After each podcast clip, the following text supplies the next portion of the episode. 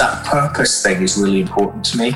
Uh, and I think we need to be proud of what we do as an industry. I think it's too easy to hide away from you know those who would incorrectly compare recruitment to other sectors. We change lives.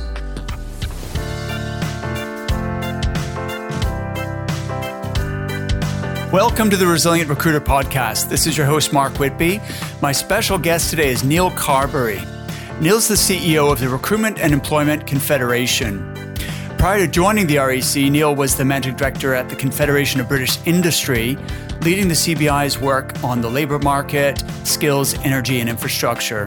Neil actually started his career in recruitment with an exec search firm called Fraser Watson in 1999 and then went on to do a post grad uh, in HR at London School of Economics before joining the CBI. Welcome, Neil. Thanks for doing this. Hi, Mark. Delighted to join you. All right. So we're actually recording late December, but by the time this goes out, it's going to be the new year. So happy new year. Well, happy new year to you. And uh, let's hope it's a, a slightly better one than 2020 proved to be. Never before have I been so happy to start a new year, I can tell you. Well, the standard joke I make uh, with people is that there are 12 months in uh, in 2020: January, February, March, March, March, March, March, March, March, March, March, March. Right. And that's definitely how it's felt. Absolutely. So, listen, everyone in the UK knows the REC, but for our international audience, can you briefly explain what the Recruitment and Employment Confederation does?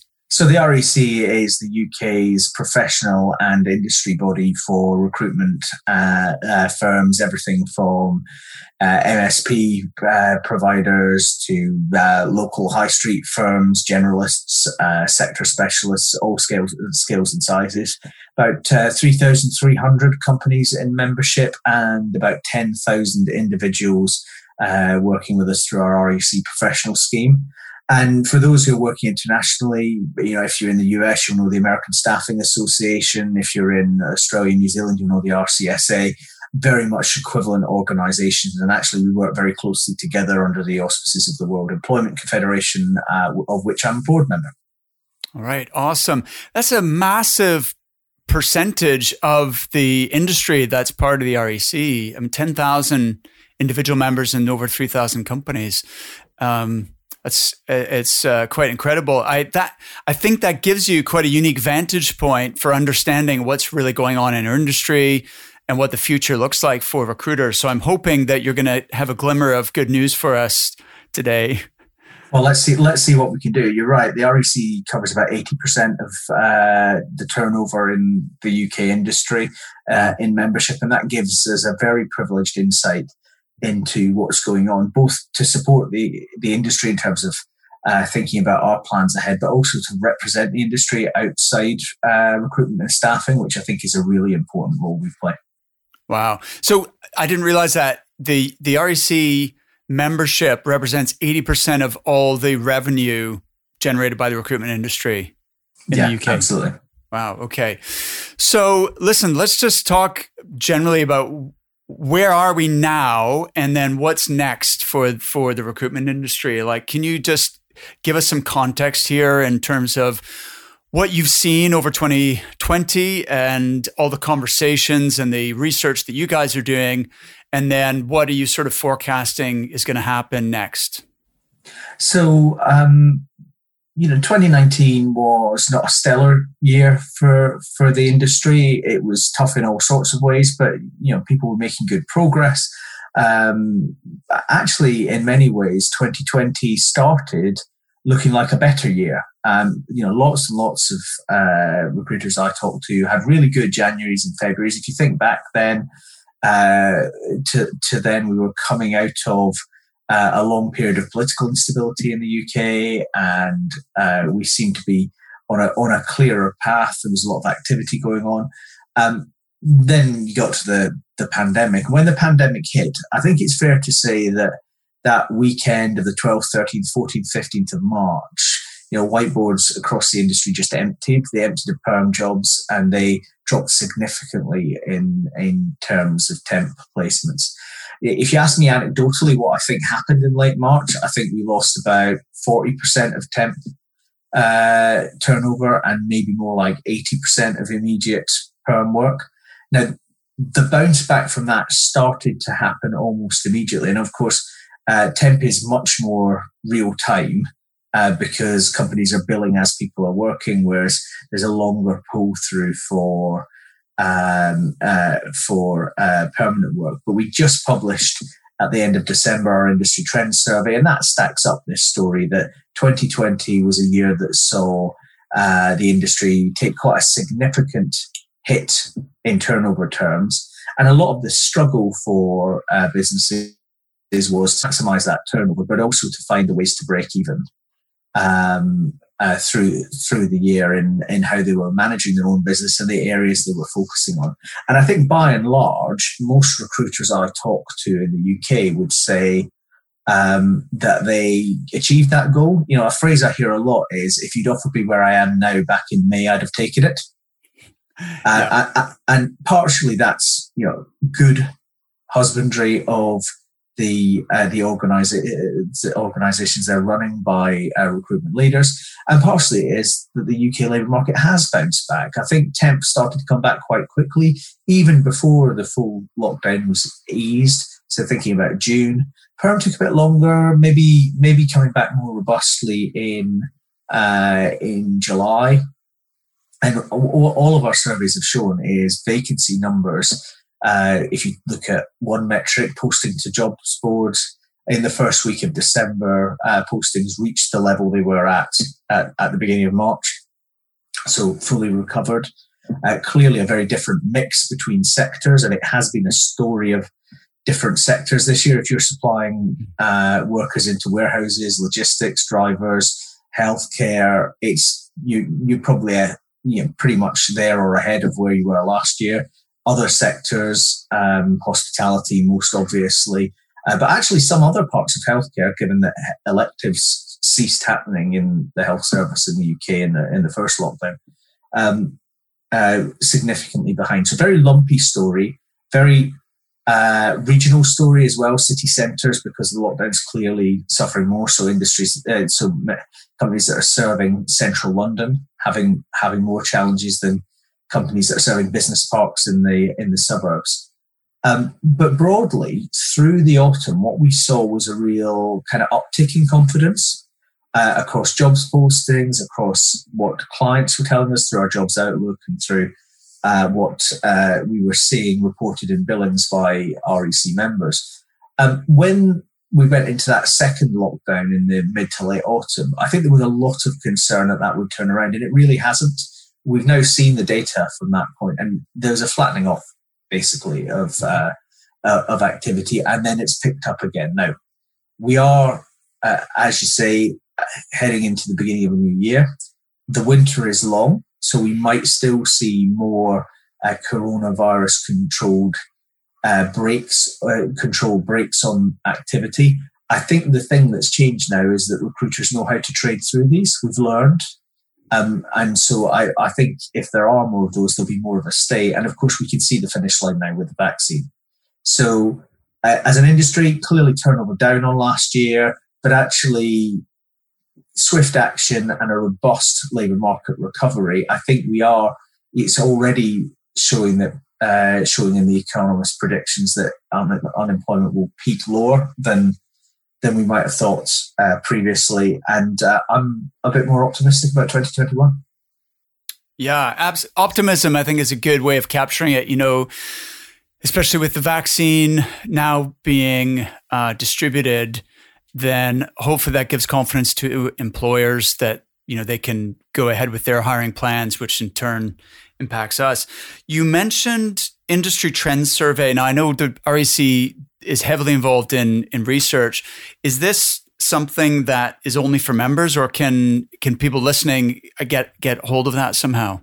So headlines will be available on the REC website. Um, uh, the the full survey obviously uh, goes to members. Um, What's really interesting though is what we're doing in addition to that and and that'll be coming out in the next few weeks actually. Uh, so do keep an eye on the REC website once you've listened to the podcast today. As well, we, we've kind of done the measurement of what the industry built in its last financial year, and we've um, made some real progress in terms of thinking about the number of placements in that year, and some flash data on the impact uh, of the March to September period, which is in the report and which I've given you a flavour of already. The next stage is actually we're digging deeper. We're looking at the real impact of the industry on opportunity, on productivity for clients. And this goes to the heart of what I think is a big challenge for us all in recruitment, which is to make a value based rather than a price based argument for what we do. It's a human industry, it's a high skill industry. Uh, we, we should be deeply embedded with clients, their trusted advisor. And you know, if you go and do a uh, into a, a, merger or an acquisition as a as a client, you don't pay your lawyers on a contingency basis, and that's a that that's a challenge for all of us. Um, because but the value of what we do will become progressively more clear. And I actually think that the, the fundamentals of the UK labour market, in particular the tightness of labour supply, which will come back quite quickly as we recover, uh, gives us an opportunity to reset our client relationships. That's something that the REC wants to work hard to support uh, recruiters to do. And our upcoming report really shows the value that the industry delivers on productivity, diversity, and inclusion. Some of these things that have a more imperceptible but clear impact on the prosperity of the country. I'd love to dive into that further because uh, I agree 100% with what you're saying. And I love the idea of this being about delivering more value rather than it just being about price. Um, could you elaborate a bit on the value that the industry brings rather, you know, apart from just obviously finding people for jobs? Like you, you mentioned some of that value is not obvious on the surface. Well, I think if you think of the uh, the industry as just matching, then uh, then it becomes very transactional. Mm-hmm. And uh, two things: one, I think matching will be autom- uh, is already getting progressively more automated, and we'll see more competitors. And in fact, clients themselves, with a bit of investment, can start to to do that kind of thing. I don't think they can necessarily do it as well as we can, but they can they can give it a go. I actually, for me, I think the value is somewhere else. It's in uh, how do you bring the right people into your business that support your culture and then get them properly engaged with uh, direction of travel, proper expectations. We know from REC work uh, to, uh, over years that the wrong hire can cost a client business hundreds of thousands of pounds uh, to uh, to get right. In that picture, then you want to get it right. And um, if you're thinking about advice on uh, employer brand, you're thinking about routes to market, you're thinking about inclusion, and the really clear work. Um, I think uh, you know, Bruce Daisley put this really well, uh, well, well in his book, The Joy of Work. You know how we belong, how we come into a group, and how we feel we know what the group is about, and uh, and how we set our goals is actually critical to our long-term performances uh, uh, as employees. Well, recruitment is hugely important to that. So all so all of that, plus the fact that you know your clients in TA and HR, they're seeing their world change around them as well because business plans are changing, and they're thinking, well, how does my people plan fit into this new business that's being designed uh, in the line? that creates a space for advice and for workforce planning and for employee employer brand and for employee value proposition and for diversity and inclusion thinking and all of the complexities of humans that a truly professional recruitment organization should want to be part of. So the delivery is part of it. It's always going to be part of it, but it is a genuine professional service. And I think you deep client relationships that that's how you get to that that value space. Um, and it's also how we protect ourselves from uh, uh, from commodification of the services we offer. I'd like to circle back to that because that's um, that's a real frustration for those who want to provide a value added service that is a, a, true professional service rather than just a transactional, commoditized, price driven one. Uh, but before before that, could could you do you have any examples of like um, even anecdotally about our industry bringing value to employers above and beyond what they would be able to achieve themselves? Um, so I've got a really good story, and uh, I, I, it will remain anonymous. But we've got a member who works with um, a poultry company, so pretty hard end of the labour market. This so chicken uh, factory, and in redesigning the the work in the chicken factory, introducing new machinery, uh, the mem- our member was able to work with them to redesign how the human beings did their part of the work. So moved from standing to sitting, uh, redesigned the space with the feedback from some of the people that they'd placed, both pen, pound, pound. Ended up in a situation where they were actually designing better jobs for people to do, more productive jobs for people to do. So at no cost, what you were doing was you were increasing retention, and you were uh, uh, uh, and you were improving the attraction of the work. One interesting thing is that they also improved the diversity. So uh, uh, the where the jobs once they became seated and redesigned had a much better balance between men and women in the jobs than than previously. So that kind of thinking about how does my HR planning fit into my business planning, my capital investment plan, um, and helping TA and HR people in clients think about it. That should be a, a, critical role for the industry. And, you know, clients have a tendency of paying some consultant somewhere to think about these things. Those consultants are neither as expert nor uh, as cost effective uh, as we are as recruiters. So we need to get into that space. Interesting, interesting.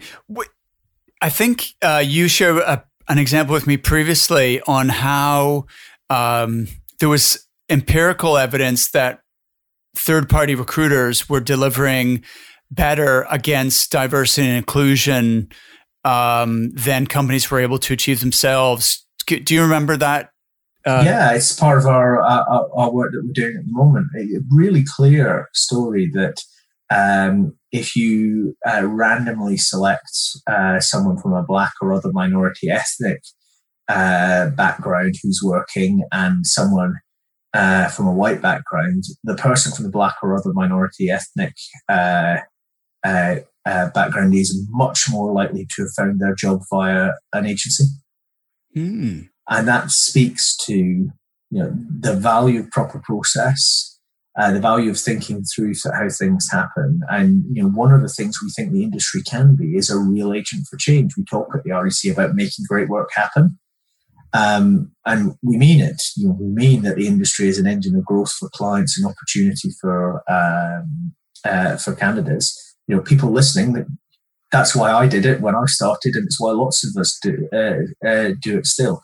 And I think the more of that opportunity we deliver as an industry, the better our, our reputation will be and the more effective we will be as as companies, the more profitable we will be. So that purpose thing is really important to me, uh, and I think we need to be proud of what we do as an industry. I think it's too easy to kind of to hide uh, to hide away from you know those who would incorrectly compare recruitment to other sectors.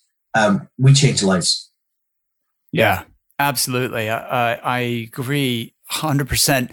Um, in fact, I interviewed a, an entrepreneur and they have a target based on number of lives changed rather than say this is the number of placements we, we make.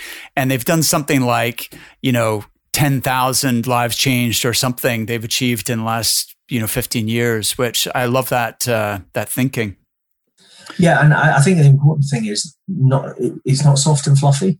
It's not uncommercial it, it's it's absolutely commercial. Your commercial success is linked to how well aligned the goals of the people in the business are, and purpose is what helps you do that. You know, I certainly think we get more uh, effective change and process uh, uh, progress from the REC team when purpose is clear. We've seen that this year. You know, the, mm-hmm. the amount of innovation that we've done in our business uh, in terms of delivering everything remotely and online, right up to and including formal Ofqual regulated examinations, um, is has been stunning. And one of the things I, I often say is, you know, if you look back across across the year, you wouldn't wish this year on anyone, but the REC of December January 2020 21 is a better and fitter and more effective servant of the recruitment industry in the UK than the one in March. I loved the one in March. It was great. This one is no better. Yeah. Do you know what? Um, that's probably the most significant upside of this whole thing is that it's forced innovation and it's forced us all to really get super creative and um, you know accelerate maybe plans that we had for the future and make them happen now um, what you know just on that subject what are you seeing your members doing to drive that innovation change the way they're working in a way that is actually ultimately going to mean that they are more effective than they might otherwise have been so I think that one of the things that's come through most clearly, uh, and I remember talking to Rhona Driggs at Empresaria about this at great length. Rhona's a great thinker on on these things. Is is kind of two who's. Uh, firstly, who's looking after your clients for you? Because we de- definitely had an experience when furlough happened and, and firms were furloughing consultants that, that the client relationship was lost a bit um, in as much as it was always between one person on the client side and, and a, perhaps a senior consultant or a uh, or, or, one of the directors on the uh, on the agency side, and that sense of needing to put a team around the client so that the client contact remains robust is it has come through really really clearly. And on the the, the second one then is who is the client because I think in this world, go back to something I said earlier, I think that just the TA the talent acquisition team or just the HR team probably isn't enough. Uh, because the critical thing right now, and this is where I see a lot of innovation happening, is understanding where the business itself is going.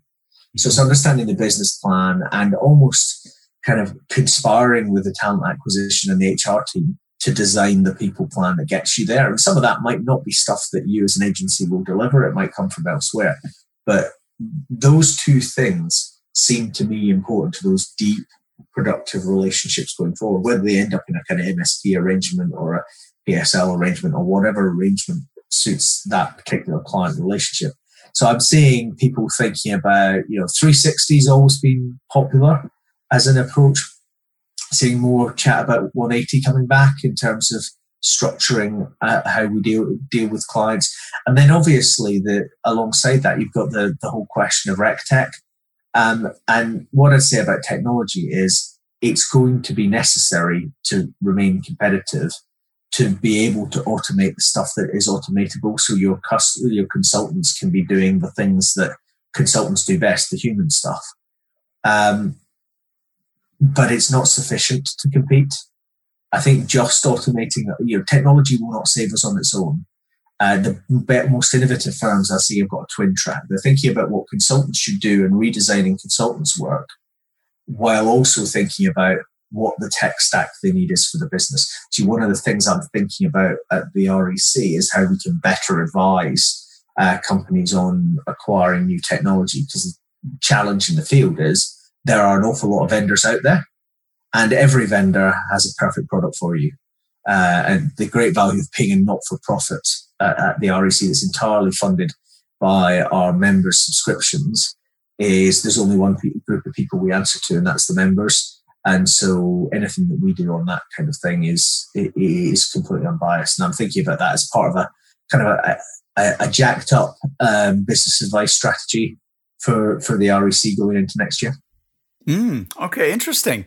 Um, so we where we've ended up is going circling back to this issue of commoditization and the way that we're embedding with clients and the, the, the value of the work we're doing with them. What ideas have you got, Neil, to help? I mean, or what advice are you giving your members? I guess would be a better way of putting this to help them to achieve that because sometimes there's certainly the willingness on the part of the recruitment agency they want a deeper client relationship. They want multiple contact points within the client organization. They want to be that trusted advisor. Um, but the client is not um, thinking along the same lines and wants to, even though it's, uh, they don't necessarily realize it's working against their best interests, but they want to have more of a traditional approach, multi agency, contingency, low fee. Um, everything goes through a vendor management system. First person who chucks the CV into the system gets the fee. Uh, you don't know really which of these jobs is important and you're not getting feedback? Therefore when you talk to your candidate you really have nothing to tell them about why or why not they've been selected and and so on. Like that's kind of like the worst case but that still happens a lot. What what advice do you have for for your members on how we can help our clients to to move to a better relationship? So probably the first thing to say is it's tough. It is really tough uh, your point about VMS is I absolutely agree with, um, and it won't come quickly. Um, having said that, uh, we've got two ears and one mouth, and it's usually best to use them in that ratio in client relations. Mm-hmm. Um, it's about crafting the opportunities to have a different discussion.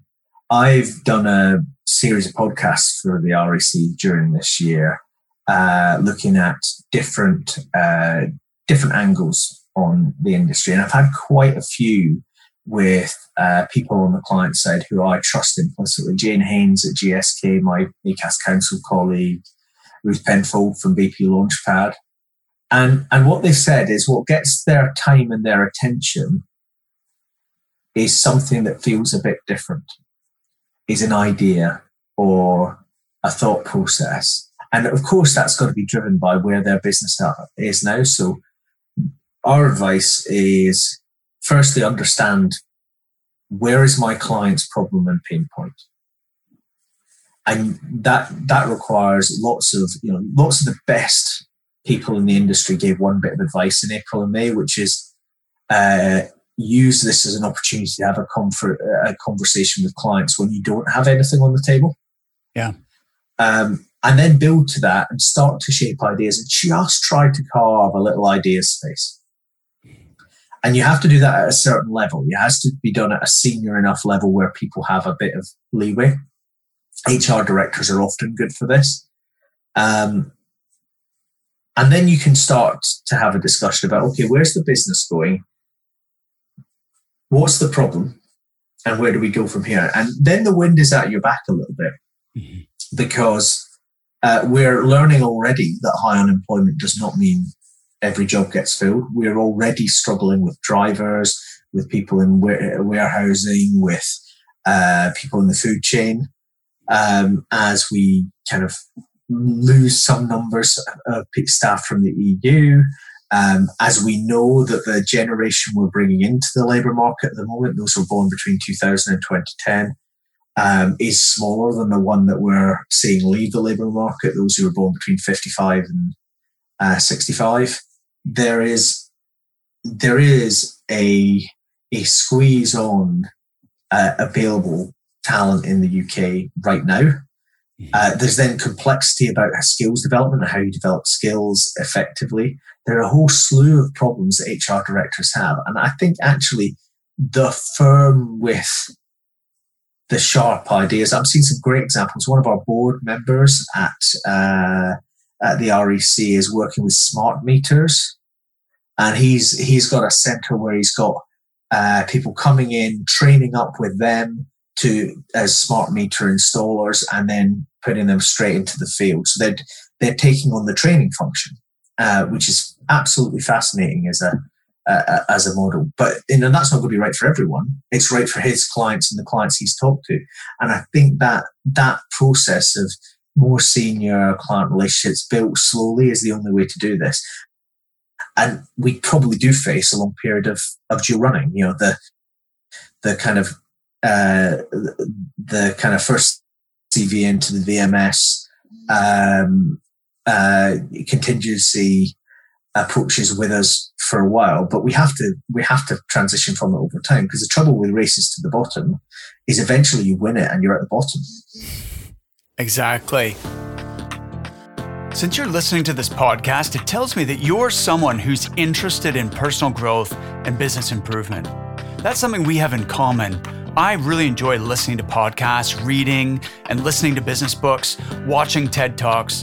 But by far, the most important investment I've made in my own development has been working with a coach. It started back in 1999 2000 when I was working as a recruiter. I hired a coach and he helped me to double my billings in 90 days. It was, it sounds corny, but it was really a life changing experience. Since then, I've worked with various coaches almost continuously over the years, and it's made a massive difference to my own personal and business success.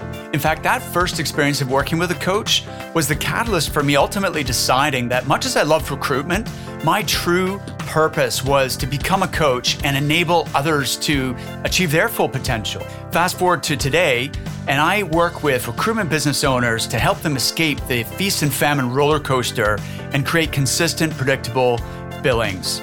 If you'd like to know more, you can apply for a free strategy session at recruitmentcoach.com forward slash breakthrough. You know, this is really interesting. I think differentiation is a topic I'm I'm really passionate about. And, you know, we can't just push all the blame onto the client. We need to think about, well, what can we do as an industry or what can each of us do as individual recruiters or as, as business owners to rethink our service offering and make sure that it does match up with clients' problems, pain points, and and where their business is going, and uh, that you are adding unique value that your competitors may may not be. Um, well, and, and not not writing business that do, that doesn't help you and moves the market south. Yeah, absolutely. And that, that's and that's a difficult and brave decision, uh, decision to make, but it's in the long run, it's the right one. Yes. No, absolutely. Not not accepting business that's you know uh, that's not. But we believe right in our you. product. We believe yeah. in our products. You know, we don't have. We shouldn't have to knock down uh, the price because for everything we've already talked about, we know it's valuable. Yeah. No, that's why that that's why government is looking to recruiters to advise on getting people back into work because they, you know, DWP work coaches in the UK are not are, are very skilled at helping people who are a long way from the labour market understand the world of work. They're really not very good in helping people navigate uh, recruitment processes. Yeah, no, absolutely. Um, you you touched on this earlier, but I, I I just wanted to return to it briefly. Is that the public perception of the recruitment industry, and what is the REC doing, and what do individual recruiters need to do in order to improve that? So, c- can I just be a bit provocative on this for a second? Okay, go for it. The people who think the public perception of the recruitment industry is lowest are people who work in the recruitment industry. When we look at our survey data, it's actually a lot better than than we might think. Okay, um, and you know our, our and our mm. uh, our data um, is really positive about what clients think recruiters deliver. Mm. Um, I think we are a bit bashful, and I think we often we're quite oper- we've been quite operational as an industry, and I think more time spent driving at the things we can really change that are more strategic, talking about inclusion, uh, talking about uh, candidate experience. You know, this year's a real opportunity. Um, you know, we're talking to each other now, and you've invited me into your home, and I've invited you into mine. There's a there's a note of humanity to 2020. Yeah, uh, that is helpful and effective. Effective recruitment processes are, after all, human processes, mm-hmm. um, and they require careful handling. This is a skilled role, a skilled job that that is done by skilled professional services professionals um, and we need to really commit to that. Fantastic. I love that. So, what do what else do we as an industry need to do though in order to ensure that we are relevant to clients' needs, you know, going forward? Uh, you touched on automation and how that will, over time, uh, change a little bit what we do, but what what should recruiters and recruitment business owners be doing now to really be prepared? Well, we talk a lot at the REC about recruiters as jobs experts, work experts, and the world of work is changing an awful lot right now.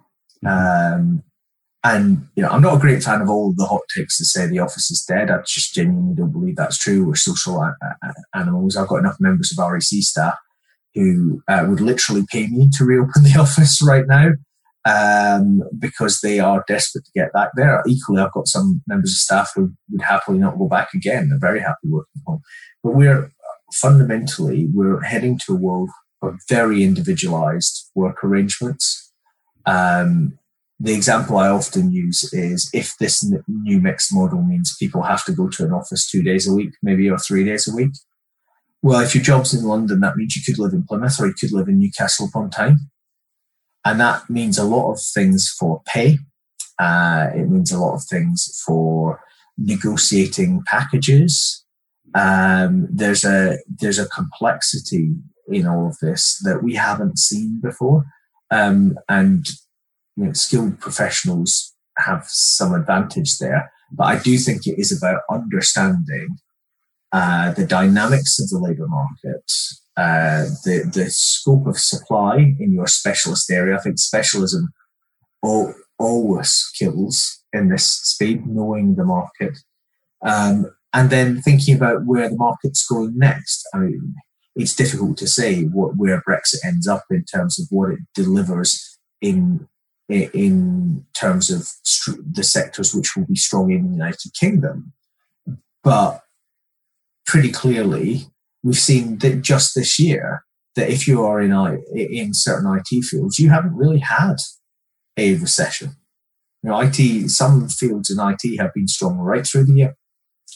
Um, so I think that strategic thinking about where the market's going and where the growth potential is is really important, and it's why we're investing more in our uh, research capacity in 21 to to ramp up the support we offer recruiters in terms of thinking about you know where next, where are the growth areas.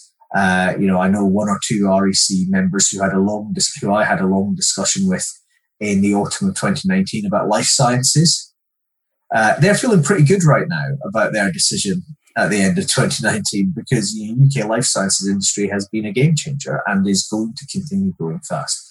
So I think that that strategic view on the development of the labour market is really important. Awesome. All right. What are you most proud of uh, from your tenure thus far with the REC? Um, I'm most proud of how we've reacted to this, actually. I was going to say uh, the kind of digitization and the rebrand and the tone of voice. Basically, I came in and tried to make the REC sound more like recruiters and and you know make us easier to deal with. And I think we did that. But in reality, uh, in March, uh, we faced two things. One, a massive increase in our workload. So we dealt with twice as many phone calls from members this year as last year.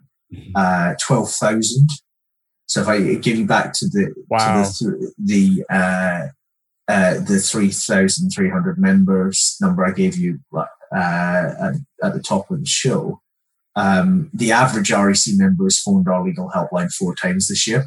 Wow. Um, so that kind of hmm. scale of stuff, the the, the hub, uh, the coronavirus hub, the um, uh, the move of our helplines uh, to a world where people were answering them from home rather than in the office. The move to online exams been just about the first sector association in, the UK to run a fully digital conference and keeping that really that uh, conference really commercially focused. That that and, and that work that I can't I can't take credit for it. It's been the REC team. That's probably what I'm proudest of in my time in the REC. Having said that, that new website and the tone of voice and the branding works really good. I, I think I, I, think it. I think for the super long term, that was the right place to start. But the the the the way the team have stepped up this year in terms of support of uh, members, I think is absolutely right. And that's what you, have got to do at the REC. You've got to go towards the sound of gunfire. So we ramped up in March and April just as the sector was falling away. We've done some work this autumn to to retool ourselves for 21 because that's when we've had the time to think about it. And we put a new management team in place to really drive things for, forward. And of course, I come back to the point we are recruiters organisations, so you know we've had to uh, look at things like uh, making sure we don't charge members any more next year than we charged them this year because it would be wrong to after a year like this. And we've been able to deliver that uh, with some uh, uh, with some really careful planning team. Right. Ah, awesome. That's really uh, that's really cool, Neil. And I actually have found a lot of my clients, recruitment business owners, also have stepped up. I think everyone has sort of had to step up this year and work harder and do more, mm. even maybe for the same or less, you know, yeah. money and resources than they they they had. But um, yeah, uh, it has been a a story about people, you know, um, working together, coming together in order to support each other. So.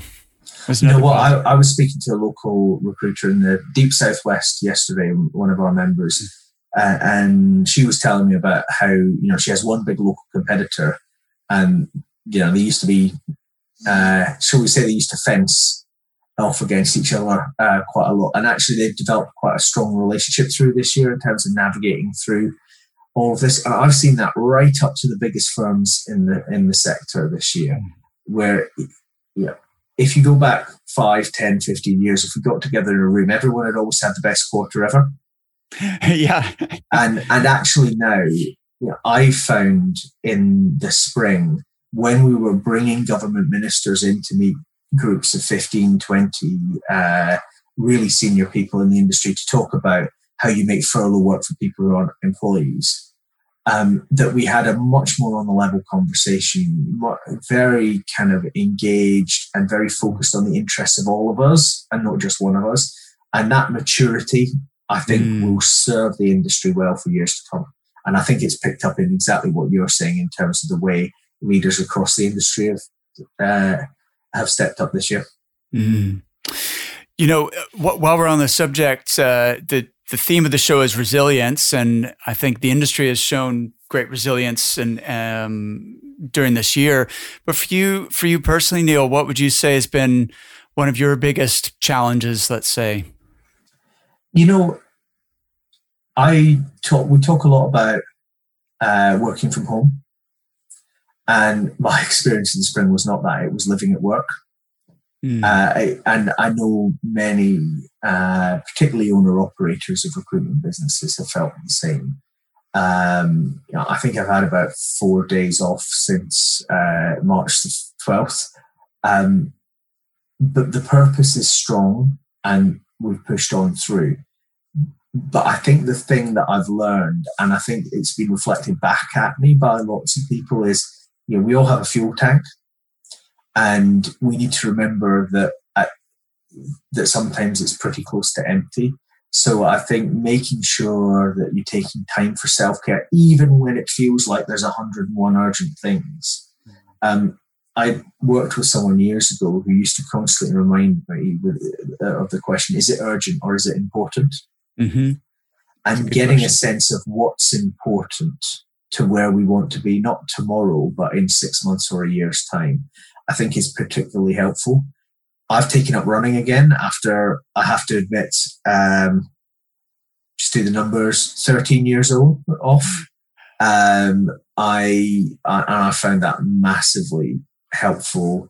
Um, making sure that we're carving out t- thinking time, actively throwing stuff off the back of the lorry that doesn't need to be on the lorry so we can focus on the things that really matter. And I think increasingly as business leaders focusing on our human relations as well, because we're not seeing people every day. Um, all those things are boosts to resilience. Um, it, we are, after all, uh, human beings, and kindness is the first thing we should start with, and that means and kindness to ourselves as well as kindness to each other. Yes, I love that. Um, Thanks for sharing that. It's a it's a value that m- many recruitment companies do not like when you're coming up with their company values. I don't know any that use kindness as one of their corporate values, but I think it I think it should be. So I've I've got a kind of values. I struggle with values. Um, okay. And what I mean by that is, um, I think values are personal. I think what we expect in companies is behaviors. Mm-hmm. Um, and what I have seen across the industry in terms of thinking about how we change is lots. Of, one one of our uh, our REC council members said this to me uh, in the summer. Is lots of decisions being made about the behaviours we want in our business. Mm-hmm. So uh, I saw uh, firms thinking about the pattern of furlough so that you didn't have people in the office burning themselves out while other people were getting progressively frustrated at home.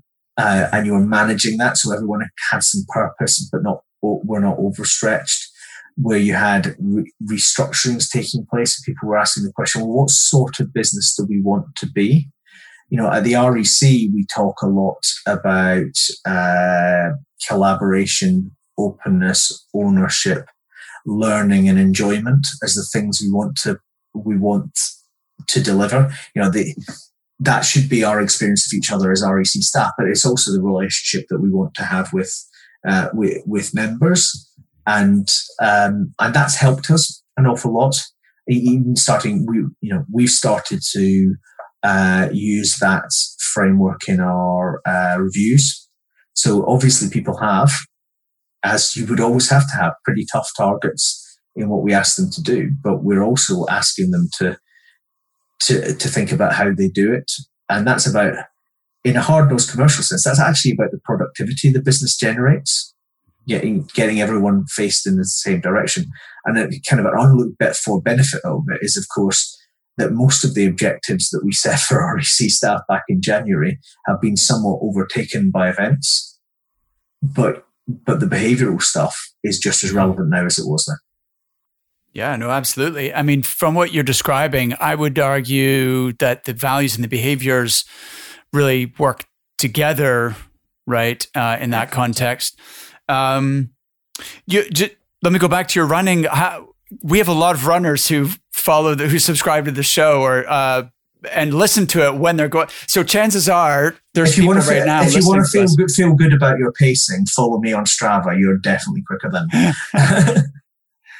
well, the, um, I will do that, Neil, because I'm on Strava. But uh, I think, yeah, I, I I'm not running fast by any means, but I've I'm quite proud of myself because when this 12 months ago, I hadn't, I wasn't even ever a runner, but uh, I just, I could barely run a kilometer.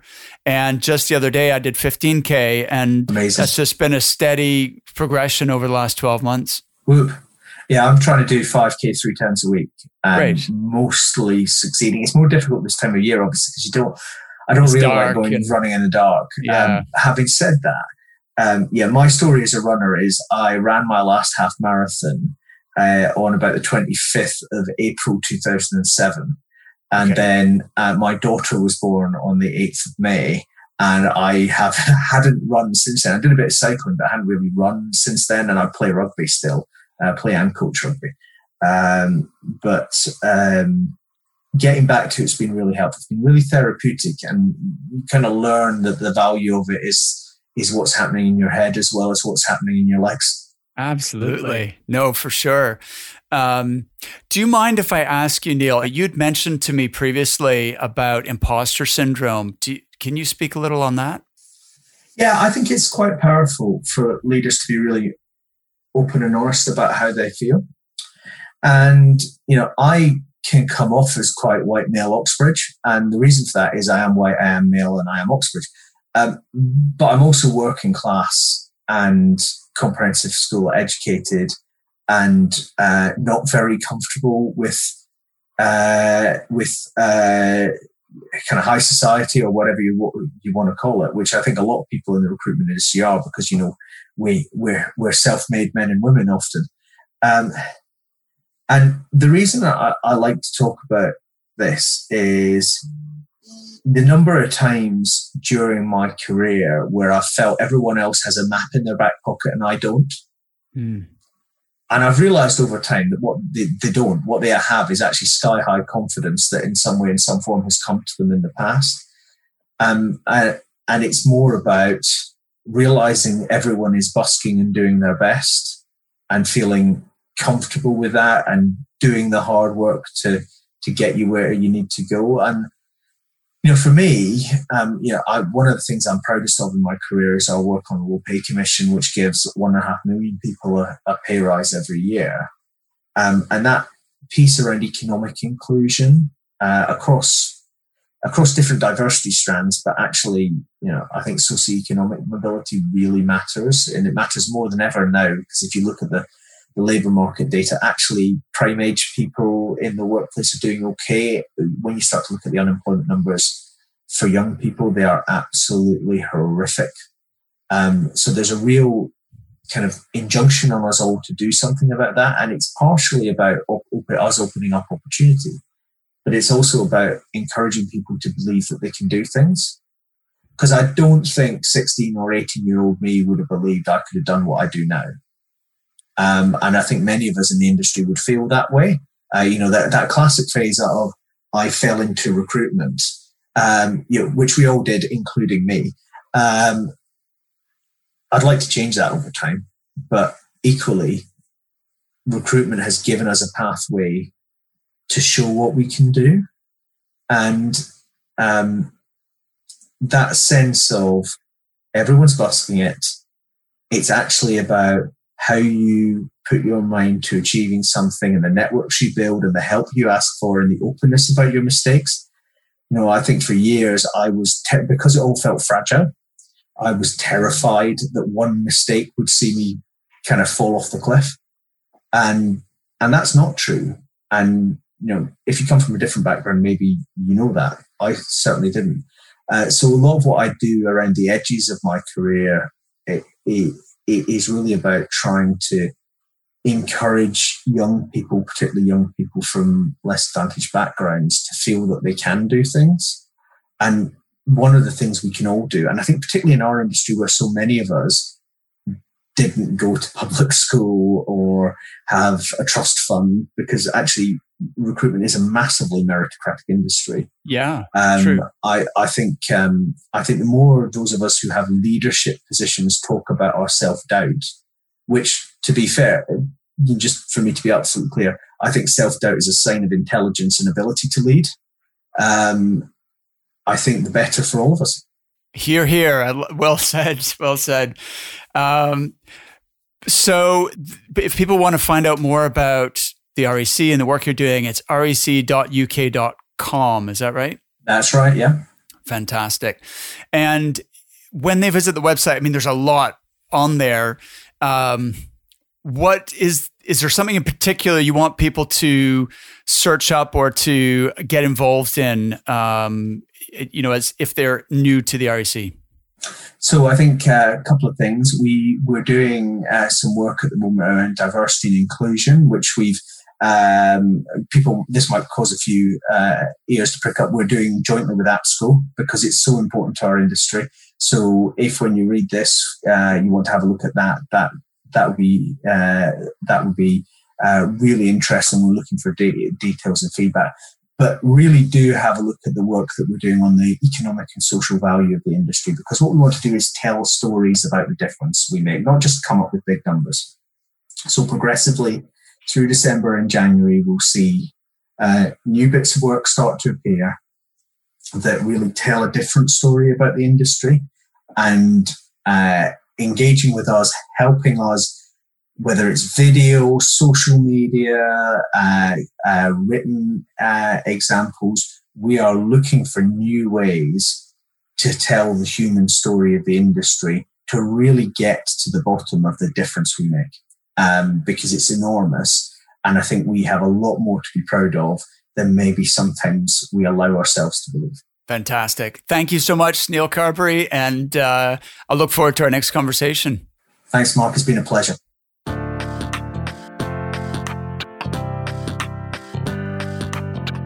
Thank you so much for listening to The Resilient Recruiter. If you've enjoyed the show, the best way you can show your support is to click that subscribe button. Thanks again, and I'll see you next time.